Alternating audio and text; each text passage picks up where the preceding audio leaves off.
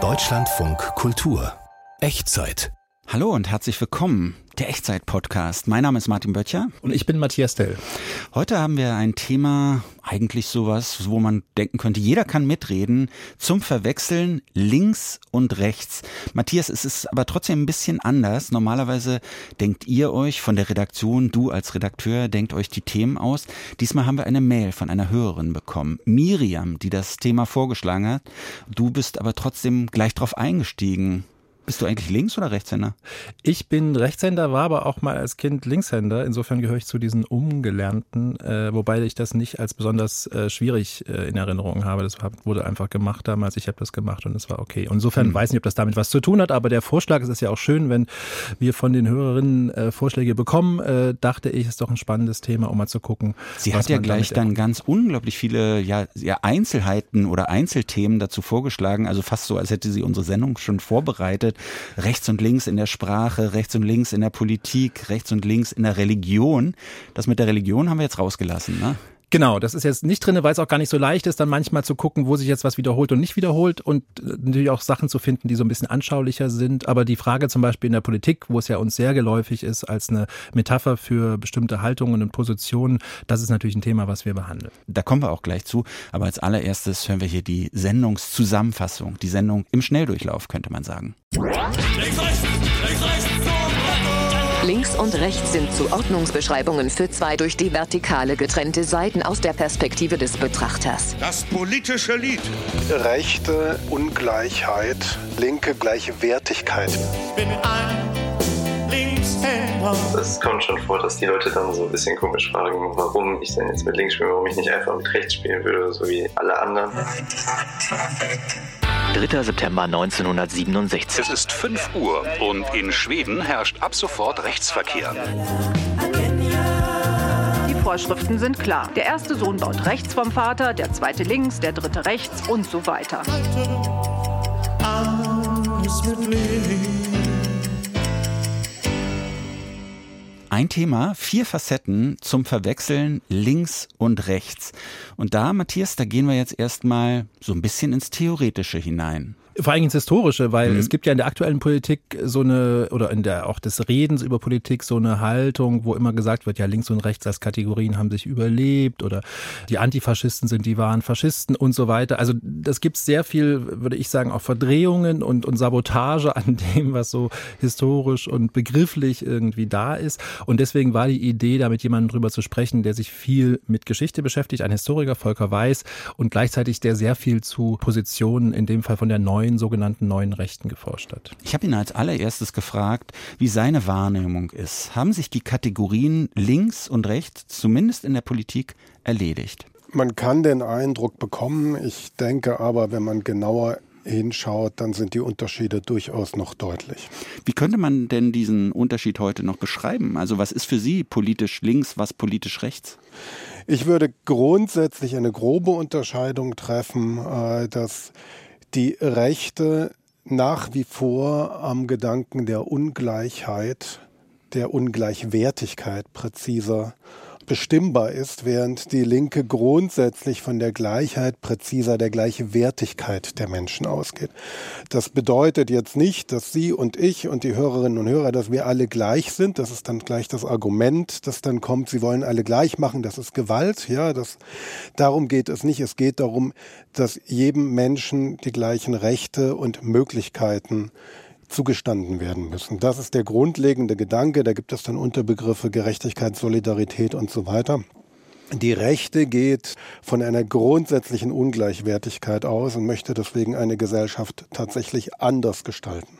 So nach dem Gesetz des Stärkeren praktisch. Da gibt es verschiedene äh, Gestalten gewissermaßen. Ähm, das hängt auch damit zusammen, wie wird eigentlich Herrschaft legitimiert? Wie wird sie begründet. Historisch ist das allerdings schon der, das erste Krisenmoment, dass also quasi mit der Aufklärung überhaupt Herrschaft begründet werden muss und sie eben kein reines Macht- und Gewaltverhältnis mehr ist.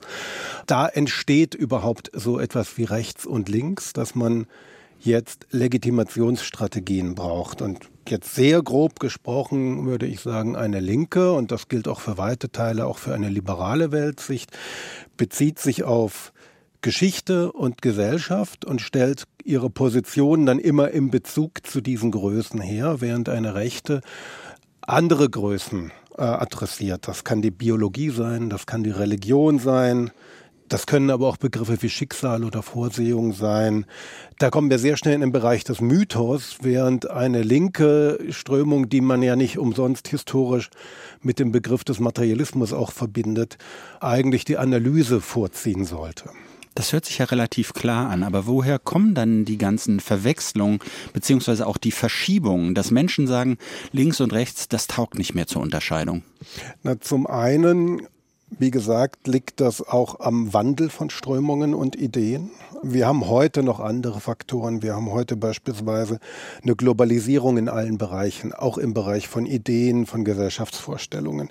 Das führt zu paradoxen Situationen, dass zum Beispiel in Europa und auch in Deutschland Bewegungen, die eigentlich sich um den Kern der Nation drehen, also klassisch rechte nationalistische Bewegungen, sich von Form, aber auch von Inhalten her amerikanisieren, weil es da einen Input gibt einer sehr mächtigen US-amerikanischen Rechten, als nur ein Beispiel, wie sich sowas ändern kann, die aber auf völlig anderen historischen und gesellschaftlichen Bedingungen entstanden ist. Also da haben wir eine gewisse Flexibilität und generell muss man natürlich sagen, ist eine politische Strömung in ihrer Reinform, in der quasi einer Erscheinung, die wirklich 100 Prozent ihrer Definition entspricht, das ist ja gar nicht möglich. Es gibt immer Mischformungen, es gibt immer Verwässerungen. Und ich denke, was heute, da ist auch ein großer Irrtum immer in der Debatte im Spiel, äh, eine große Rolle spielt, äh, das ist natürlich der Begriff und das Instrument des Populismus. Wenn wir nochmal über diese Verdrehung, Sie haben es, glaube ich, Verschiebungen genannt, aber zum Teil sind es ja regelrechte Verdrehungen, wenn wir darüber nochmal sprechen.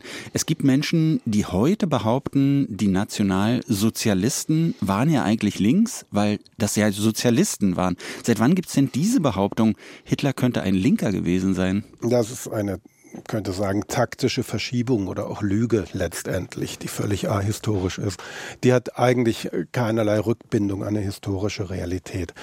Da muss man sich zunächst einmal vor Augen führen, dass der Begriff des Sozialismus bereits im Ersten Weltkrieg eine wesentliche Bedeutungsveränderung erfahren hat. Ähm, von einem Begriff, der aus der Arbeiterklasse kommt, der aus dem Solidaritätsgedanken und aus dem Klassenkampf kommt, wird das verschoben im Laufe des Ersten Weltkrieges, als auf deutscher Seite vor allem die sozialen Ungleichheiten in der Kriegssituation ähm, immer schwieriger und mächtiger auch in der Politik werden, fängt die Rechte an, mit diesem Begriff zu hantieren. Ja? Und dann gibt es Ideen äh, von einem letztendlich einer Art Volkssozialismus, einer Schützengrabengleichheit und ähnliche Dinge. Das wandert in den politischen Diskurs ein und verschiebt gewissermaßen die Begriffsrahmen. Zeitgleich verschwindet, das ist auch interessant, der Begriff des Konservativen der im 19. Jahrhundert eine tragende Rolle spielt. Jetzt will plötzlich, vor allem nach 1918, keiner mehr konservativ sein. Alle wollen nur noch national sein. Alle reden von Volksgemeinschaften, weil man sieht, man muss die die Massen wieder einfangen. Das heißt, der Sozialismusbegriff, der wird strategisch entkernt. Da gibt es eine ganze Reihe von Autoren, die das professionell machen, die ihn einfach umdefinieren, in eine nationale, teilweise völkisch-biologistische Richtung verschieben und auf dieser Grundlage, dieser Begriffsverschiebung kann der Begriff dann einwandern in die Namensgebung der NSDAP. Das heißt, der Sozialismusbegriff, der hier im Titel steht, im Parteinamen steht, ist ein völlig anderer als der eigentliche Linke. Und letztendlich ist das eine reine Augenwischerei, äh, wurde übrigens von den NSDAP-Granten selber auch immer wieder klargestellt, dass man selbstverständlich eine Rechtspartei ist und Todfeinden der politischen Linken. Interessant ist aber, wenn heute Erika Steinbach beispielsweise, die das ja vor Jahren auch immer wieder über die sozialen Medien verbreitet hat, diese Begriffsverschiebung wieder aufgreifen, um sozusagen die historische Last des Nationalsozialismus, der Kriegsverbrechen, der Kriegsniederlage auch, um das einfach loszuwerden und sich selber daraus zu definieren, die eigene politische Tradition der äußersten Rechten, die ja davon eigentlich nicht zu trennen ist. Wenn wir beim Thema Begriffsverdrehungen sind, die haben ja den Vorteil oder auch den Nachteil, dass die Leute denken, irgendwas wird da schon dran sein, am Ende gar nicht mehr wissen. Was hilft dagegen? Was kann man dagegen tun? Ich denke, man muss die Begriffe dann einerseits nicht nur in den Kontext der, der eigentlich lexikalischen Bedeutung stellen, man muss sie auch historisch immer wieder erklären und den Wandel erklären. Und man muss auch darauf hinweisen, dass tatsächlich auch sehr opportunistisch damit umgegangen wird. Ich habe vor einiger Zeit mir noch einmal die Positionen der äußersten Rechten im Kontext der sogenannten AIDS-Krise der 80er Jahre angeschaut. Wenn Sie das vergleichen mit den Reaktionen auf die Covid-Krise, auf Corona, dann hat das nichts miteinander zu tun. Das waren völlig unterschiedliche Modelle. Das hat aber einen Grund. HIV konnte in der Rhetorik, das war falsch sachlich, aber man hat es eben eingegrenzt auf Randgruppen, die sowieso angegriffen werden konnten. Das waren Homosexuelle auf der einen Seite, das waren Leute aus Afrika und so weiter. Also Gruppen, die ohnehin schon angreifbar und schwach waren. Das hat bei Covid nicht mehr funktioniert. Nun wissen wir heute, bei HIV war das falsch, das betrifft alle letztendlich und wir wissen außerdem, die Rechte hat da gesehen, okay, wir, wir müssen einen Politikwechsel in diesem Moment vollziehen, weil wir nicht mehr auf die üblichen Verdächtigen einschlagen können. Das andere ist, die Rechte hat jahrelang davon gelebt, die angebliche Nichtexistenz von Politik und äh, von Regierungsfähigkeit anzuprangern. Man hat ja immer gesagt, der Staat ist nicht handlungsfähig. Dann plötzlich im Zuge der Covid-Krise wird rhetorisch dieser gleiche Staat, dem man davor abgesprochen hat, handlungsfähig zu sein, diktatorisches Handeln vorgeworfen. Völliger Widerspruch. Das heißt, man musste die Position ändern, weil man plötzlich gesehen hat, ups, dieser Staat ist ja handlungsfähig. Es gibt ja Maßnahmen. Und im Zuge der Corona-Pandemie war es ja sogar so, dass die AfD namentlich anfangs völlig andere Forderungen aufgestellt hat, nämlich denen ging alles nicht schnell genug und nicht hart genug bis sie dann nach einigen Wochen den völligen Turn vollzogen hat und plötzlich überhaupt keine Maßnahmen mehr wollte. Also hier kann man sehen, dass solche Verschiebungen auch aus blankem Opportunismus entstehen können und tatsächlich mit Traditionen, die da sind, überhaupt nichts mehr zu tun haben. Also vergleichen Sie Reaktionen auf AIDS mit Reaktionen auf Covid und wir haben verschiedene Welten. Unsere Ausgangsfrage war ja rechts-links, ob diese Unterscheidung zumindest politisch noch sinnvoll ist. Vielleicht ganz kurz Ihre Einschätzung. Können wir damit noch arbeiten oder nicht? Grundsätzlich ist das unverzichtbar. Der Begriff des Linken ist auch immer an Mitbestimmung, auch gerade im betrieblichen, im ökonomischen Bereich gebunden, immer an den Gedanken von Emanzipation und Aufklärung, von Kritik und Selbstkritik, von Fortschreiten, von Entmythisierung und die Rechte hat da eben grundsätzlich ein anderes Modell. Und ich denke, wenn man Inhalte daraufhin abklopft, dann findet man den Kompass durchaus wieder sagt der Historiker Volker Weiß. Wir haben hier in der Echtzeit mit ihm gesprochen. Vielen Dank für das Gespräch. Ja. Links und rechts in der Politik. Ja, ich habe es ja schon gesagt, es ist ein bisschen theoretisch auch. Du hast gesagt, es ist halt historisch. Wahrscheinlich ist es beides. Unser nächstes Thema ist irgendwie ein historisches Thema, gleichzeitig auch total spannend. Es geht um Schweden, wo 1967 umgeschwenkt worden ist. Da war vorher Linksverkehr, so wie in England jetzt noch ist. Und dann haben die einfach den Verkehr, ja, so wie bei uns jetzt, in den Rechtsverkehr überführt. Chaos oder was ist damals passiert? Eine gute Organisation. Ah. Und das Interessante ist halt, was hat ja so ein bisschen was Kalenderblatthaftes, was vielleicht in der Echtzeit auch nicht so ganz häufig vorkommt, aber es ist eben historisch, wenn wir einmal dabei sind, ein sehr interessanter Fall, wie Politik es schafft, eine Entscheidung zu treffen und zu sagen, wir müssen das jetzt ändern, weil drumherum irgendwie machen das alle anders und was für ein Aufwand das bedeutet, wo man sich auch fragen kann, wie die Leute heute darauf reagieren würden und wie diese, dieser wichtige Schritt dann einfach die Seiten zu wechseln, wie das jahrelang vorbereitet wurde. Also die Schweden, denen würde ich das auch heute noch zutrauen. In Deutschland, glaube ich, wäre es schwierig. Genau, das ist halt die Frage, oder man kann dann schön daran sehen eigentlich, deswegen ist es auch interessant, dass äh, quasi politisches Handeln eben unterfüttert sein muss, damit es funktioniert und diese generalstabsmäßige Planung, da ist auch von einem General die Rede, die hat eben zum Erfolg geführt. Heute weiß kein Mensch mehr, dass das mal so gewesen ist, beziehungsweise beschwert sich auch nicht darüber. Björn Darke erzählt uns diese Geschichte. Fem, non, es ist 5 Uhr und in Schweden herrscht ab sofort Rechtsverkehr. 3. September 1967. Lars Scholz gibt das Signal. Ab sofort fahren alle rechts in Schweden. Nach 233 Jahren Linksverkehr. Schölz ist Chef der staatlichen Rechtsverkehrskommission. Die meisten Schweden nennen ihn einfach den Rechtsgeneral. Und an diesem frühen Sonntagmorgen hört tatsächlich alles auf sein Kommando.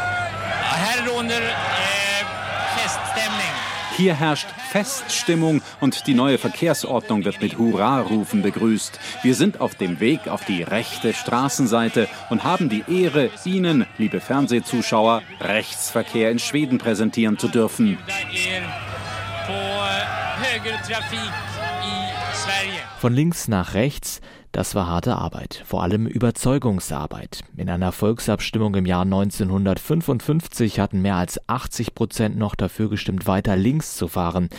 Doch die Rechtsverkehrskommission der Regierung versuchte, die Schweden umzustimmen. Der Verkehr nimmt zu. Heute hat jeder 50. Schwede ein Auto. Aber Prognosen rechnen damit, dass 1975 jeder dritte Einwohner ein eigenes Auto haben wird. Besonders beliebt amerikanische Straßenkreuzer. Das Steuer natürlich auf der linken Seite. Ein weiteres Argument für den Wechsel, die Nachbarländer Norwegen und Finnland. Dort waren die Autos auf der rechten Seite unterwegs. Aufkleber und Banner wurden produziert. Selbst auf Milchtüten wurde fortan mit einem H geworben, H wie Högertrafik. Sogar Damenunterwäsche war damit bedruckt. Im Radio sang Tore Skogman, Ja du mein Lieber, ab 67 gilt Rechtsverkehr.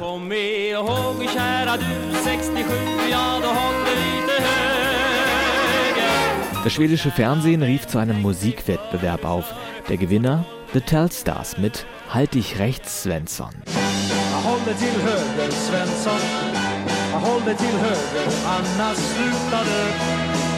Vier Jahre dauerte das Umerziehungsprogramm der Regierung. Sie ließ sich dabei von Psychologen beraten. Es musste sich aber nicht nur etwas in den Köpfen ändern, sondern vor allem auf den Straßen. Ein Mitarbeiter der Straßenbaubehörde erinnert sich.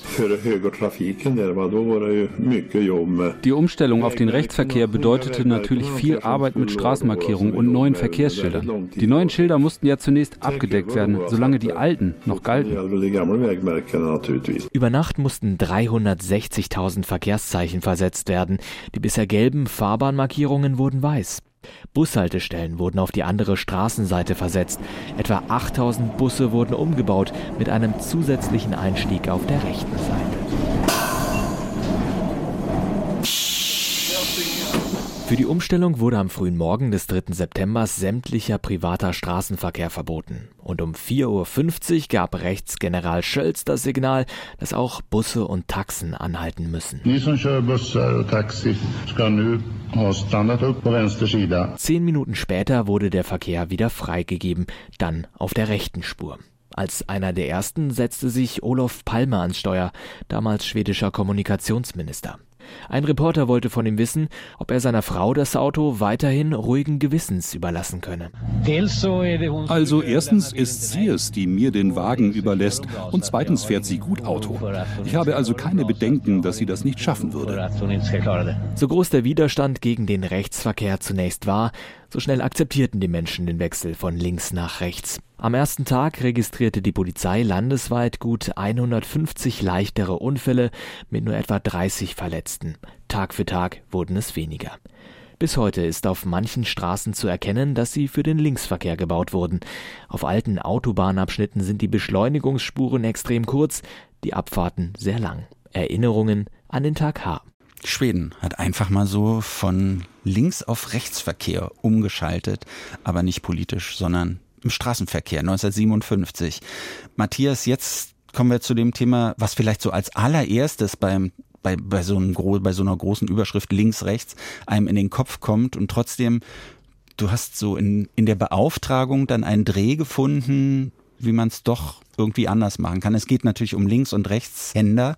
Ich bin Rechtshänder, war schon immer Rechtshänder. Ich weiß aber auch früher, Linkshänder, die hatten es nicht leicht. In der Schule, selbst bei mir noch, wurden die eigentlich gezwungen, mit der anderen Hand zu schreiben und taten sich damit sehr, sehr schwer. Aber wir haben einen anderen Dreh gefunden. Was war deine Idee, als du Katharina Kühn beauftragt hast, sich mit dem Thema zu beschäftigen?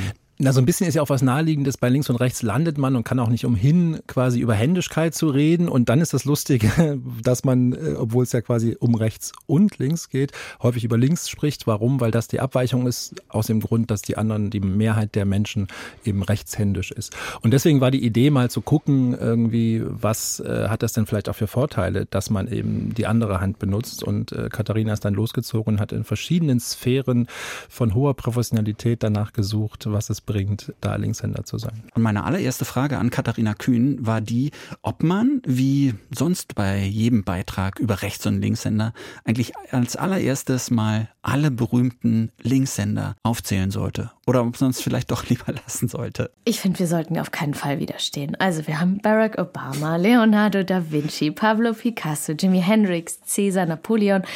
Und Spaß beiseite, diese Aufzählungen sind ja nicht ganz uninteressant, weil sie scheinbar ja ein paar Klischees über Linkshänder belegen, nämlich dass Linkshänder zum Beispiel intelligent seien, besonders oder besonders kreativ. Das sind aber wie gesagt Klischees, das wurde nicht belegt. Ich könnte natürlich jetzt genauso eine lange Auflistung von kreativen oder politisch einflussreichen Rechtshändern machen. Mhm. Wir haben es schon erwähnt, früher wurden Kinder umerzogen, um mit Recht zu schreiben. In der Musik da scheinen Linkshänder auch eher die Ausnahme. Wird da noch versucht, alles auf rechts so zu trimmen? Früher war das auf jeden Fall so. Also die Trompete, Geige, Gitarre, die wird so gehalten, wie es ein Rechtshänder machen würde und fertig.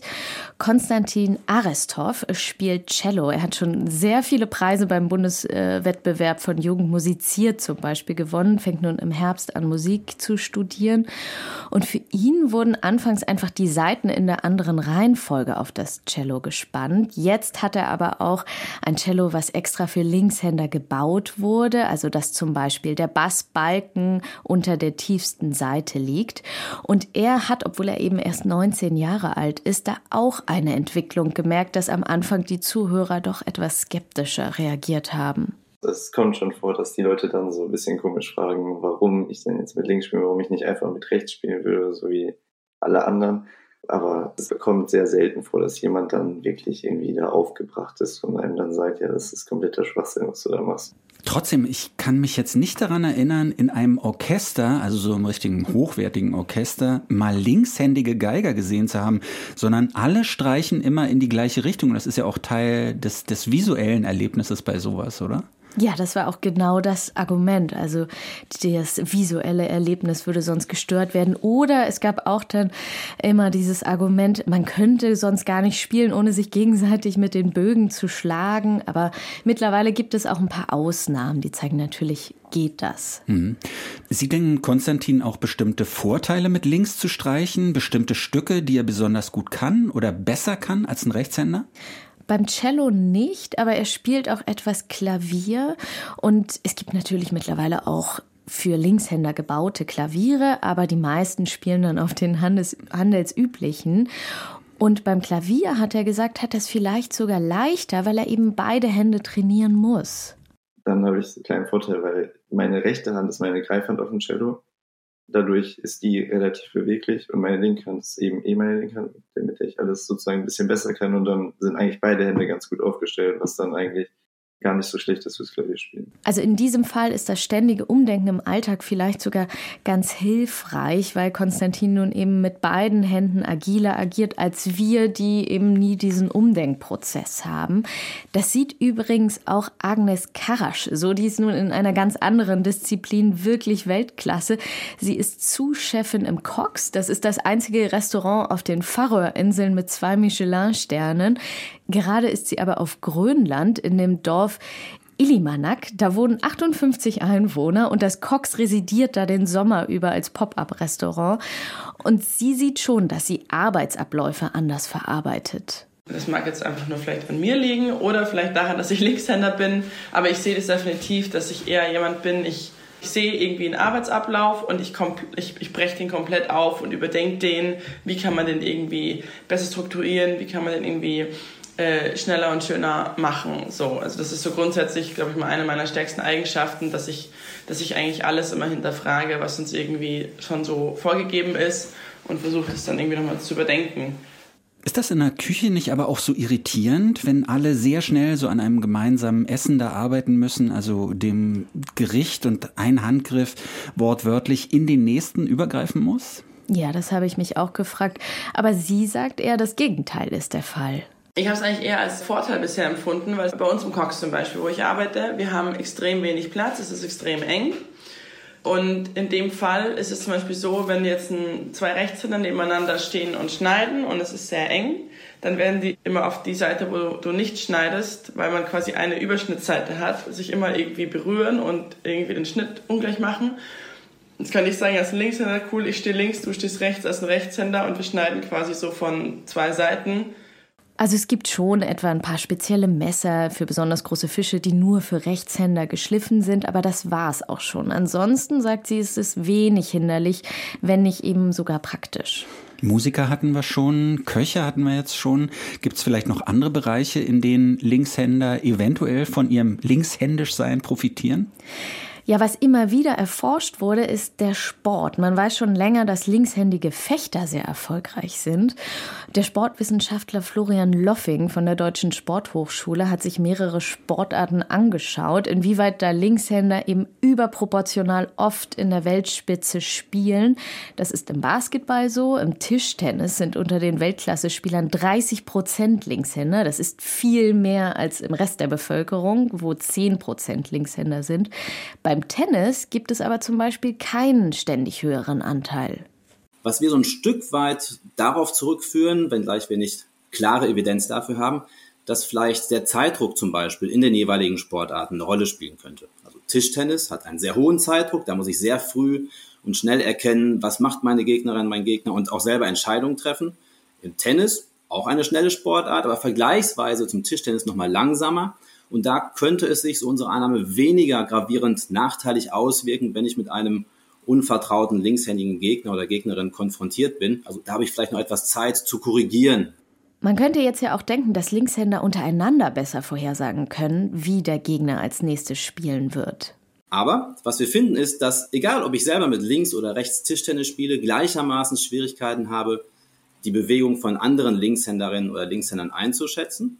Das wiederum führen wir darauf zurück, dass es insbesondere die visuelle Vertrautheit ist. Ich sehe seltener andere Linkshänder äh, bei der Ausführung von Bewegungen und das, so unsere Annahme, führt dann zu dem Nachteil, den ich habe, wenn ich nun einschätzen muss, unter Zeitdruck dann auch oftmals, was macht denn jetzt mein linkshändiger Gegner oder die Gegnerin? Also ich fasse das mal so ein bisschen flapsig zusammen. Diskriminierung gibt es immer noch, aber sonst lohnt es sich, Linkshänder zu sein? Ja, das ist natürlich eine große Frage. Es gab tatsächlich auch schon Studien, die sich mit dem Gehalt beschäftigt haben. In Studien in den USA und Großbritannien gab es dann Studien, die nahegelegt haben, dass Linkshänder sogar mehr verdienen. Aber es gibt auch Studien, die das genaue Gegenteil sagen. Hier beim Radio ist es, glaube ich, völlig egal, ob man Linkshänder oder Rechtshänder ist. Ich glaube auch. Hm. Linkshänder, haben Sie einen Vorteil oder haben Sie keinen Vorteil? Darüber haben wir gesprochen. Vielen Dank, Katharina Kühn. Gerne. Katharina Kühn hat sich mit Vorteilen beschäftigt, die man vielleicht durchs Linkshändertum, wenn ich es mal so nennen darf, hat beim Kochen und beim Sport. Abschlussthema, wir machen ja immer vier Facetten zu einem Thema. Da geht's nach Afrika, genauer gesagt nach Kenia. Vielleicht erläuterst du kurz, Matthias. Na, wir fragen ja auch immer die Corris dann an, äh, die in den Büros äh, außerhalb sitzen. Die Korrespondenten. Was, die Korrespondenten und Korrespondentinnen, genau, wir sagen immer Corris. Mhm. Äh, und fragen die halt, was vielleicht in deren Berichtsgebiet, was man gar nicht weiß, äh, für eine Rolle spielt. Und da hatte äh, die Antje Dikans, die in Nairobi sitzt, äh, diese tolle Idee, dass eben in einer bestimmten Region in Kenia am Viktoriasee die Volksgruppe der Luo lebt. Und die haben ein sehr starkes System eigentlich von Familienhierarchie, auch von Vererbung, von quasi Tradition. Und das wird über Baupläne und Anordnungen, wie man sich quasi um das väterliche Haus gruppiert, wer wo bauen darf und wie das dann irgendwie über Generationen nicht weiter weiter oder weitergeführt werden kann. Und das hat eben auch viel mit rechts und links zu tun. Und deswegen war es ein sehr schöner Beitrag zu verstehen, wie diese Ordnung der familiären Hierarchie und Erbfolge funktioniert. Und das ist da immer noch so? Das ist da immer noch so. Ah, gut. Antje Dikans erzählt alles weitere. Ein typisches Grundstück im Westen Kenias in der Nähe vom Viktoriasee. Ein Gitterzaun aus Metall umfasst ein Gelände von ca. 1000 Quadratmetern. Einige Grasbüschel halten sich auf dem staubigen Boden. Hühner laufen im Schatten unter Bäumen umher. Und es gibt mehrere kleine Häuser, alle aus sandfarbenen Steinen gemauert und mit Dächern aus Wellblech. Das Grundstück gehört Mariko Oyo, 86 Jahre alt. Auf Kiswahili nennt man Männer wie ihn voller Achtung Msee, womit ausgedrückt werden soll, dass sie weise sind und respektiert werden müssen. Mariko Oyo weiß alles über die Traditionen der Luo, der Volksgruppe am Viktoriasee. Er selbst hält sich ganz genau daran. Zum Beispiel, wenn es darum geht, wo auf dem Grundstück gebaut werden darf. Ich habe mein Haus so eingerichtet, dass der Eingang zum Hof zeigt. Die zweite Frau hat so gebaut, dass ihr Haus links davon ist, wenn man auf das Grundstück kommt. Meine erste Frau wohnt mit mir im Haupthaus. Mehrere Frauen zu haben, ist bei den Luo eher die Regel als die Ausnahme. Mariko Oyo hat mit seinen beiden insgesamt elf Kinder bekommen. Sieben davon sind allerdings schon gestorben. Von den übrigen leben zwei Söhne noch mit auf dem Grundstück. Sie haben gebaut, an vorgesehenen Stellen. Der drittälteste Sohn William öffnet die Tür zu seinem Haus. Vom Tor aus gesehen wohne ich auf der linken Seite, sagt er. Das bedeutet zur rechten Seite des Hauses seines Vaters. Es kann einem leicht schwindlig werden bei diesen Erklärungen. Aber die Vorschriften sind klar. Der erste Sohn baut rechts vom Vater, der zweite links, der dritte rechts und so weiter. Eigentlich ist William Oyo mit mehr als 40 Jahren zu alt, um überhaupt noch auf dem Grundstück seines Vaters zu wohnen. Aber alle Auszugspläne sind bisher gescheitert. Es gibt einfach nicht genug Land. Früher haben die Leute schon Häuser gebaut, wenn sie noch jung waren. Meist haben sie sogar vom Vater ein Grundstück bekommen. Jetzt ist die Bevölkerung viel größer. So ist seine Frau mit auf das Grundstück gezogen und die Kinder wachsen hier auf. Sobald die Söhne etwa 14 oder 15 Jahre alt sind, dürfen sie nach der Tradition allerdings nicht mehr mit im Haus bleiben. Dann wird es schwierig, wenn ihr Vater noch nichts Eigenes gefunden hat. Denn Großvater Mariko Oyo würde ihnen nicht erlauben, auf seinem Grundstück zu bauen. Die Enkel dürfen hier kein Haus haben. Das ist verboten. Das geht nur auf dem Grundstück des Vaters. So ist das bei den Luo und sich daran zu halten, ist ein Zeichen des Respekts. Letztendlich sollen so auch Streitereien vermieden werden. Wenn alles klar geregelt ist, muss sich niemand wegen einer besseren Lage in die Haare kriegen. Sohn William Oyo sucht also weiter nach einem bezahlbaren eigenen Grundstück. Sollte er es eines Tages gefunden haben, gibt es auch für den Auszug feste Rituale. Er muss um 6 Uhr morgens gehen, zusammen mit seinen Onkeln. Er geht vor und die Onkel folgen, um ihm beim Start zu helfen. Der Vater gibt dem Sohn eine Panga mit, auch ein Symbol dafür, dass der sich jetzt selbst etwas aufbaut. Und einen Hahn. Dessen Tage sind allerdings gezählt. Er wird geschlachtet und gegessen. Dann geht die Frau zu ihrem Zuhause und bringt von dort ein Huhn mit, das sie behalten. Der Start der eigenen Hühnerfarm. Das Haus, das William auf dem Grundstück seines Vaters auf der linken Seite vom Tor gebaut hat, wird dann erstmal leer stehen. Oder es wird abgerissen. Jemand anderes kann dort auf keinen Fall einziehen. Auch das ist Tradition bei den Luo. Ein Thema, vier Facetten, wer mitgezählt hat, der merkt schon, wir sind am Ende angelangt. Wie gesagt, eine Sendung, die wir einer Hörerin zu verdanken haben. Miriam hat gesagt, macht mal was über rechts, links, haben wir gemacht. Wer jetzt auch auf die Idee kommt, uns was zu schicken, wir freuen uns tatsächlich über Themenvorschläge, am besten einfach per Mail echtzeit.deutschlandfunkkultur.de echtzeit.deutschlandfunkkultur.de und dann mal sehen, wie schnell wir sowas umsetzen können. Die Echtzeit gibt's in der DLF Audiothek App mit vielen verschiedenen Ausgaben, immer zu einem Thema. Da gibt's auch unsere Serien zu finden. Und wer uns lieber im Radio hört, auch das geht natürlich immer Samstag von 16 bis 17 Uhr. Tschüss, sagen Martin Böttcher und Matthias Tell.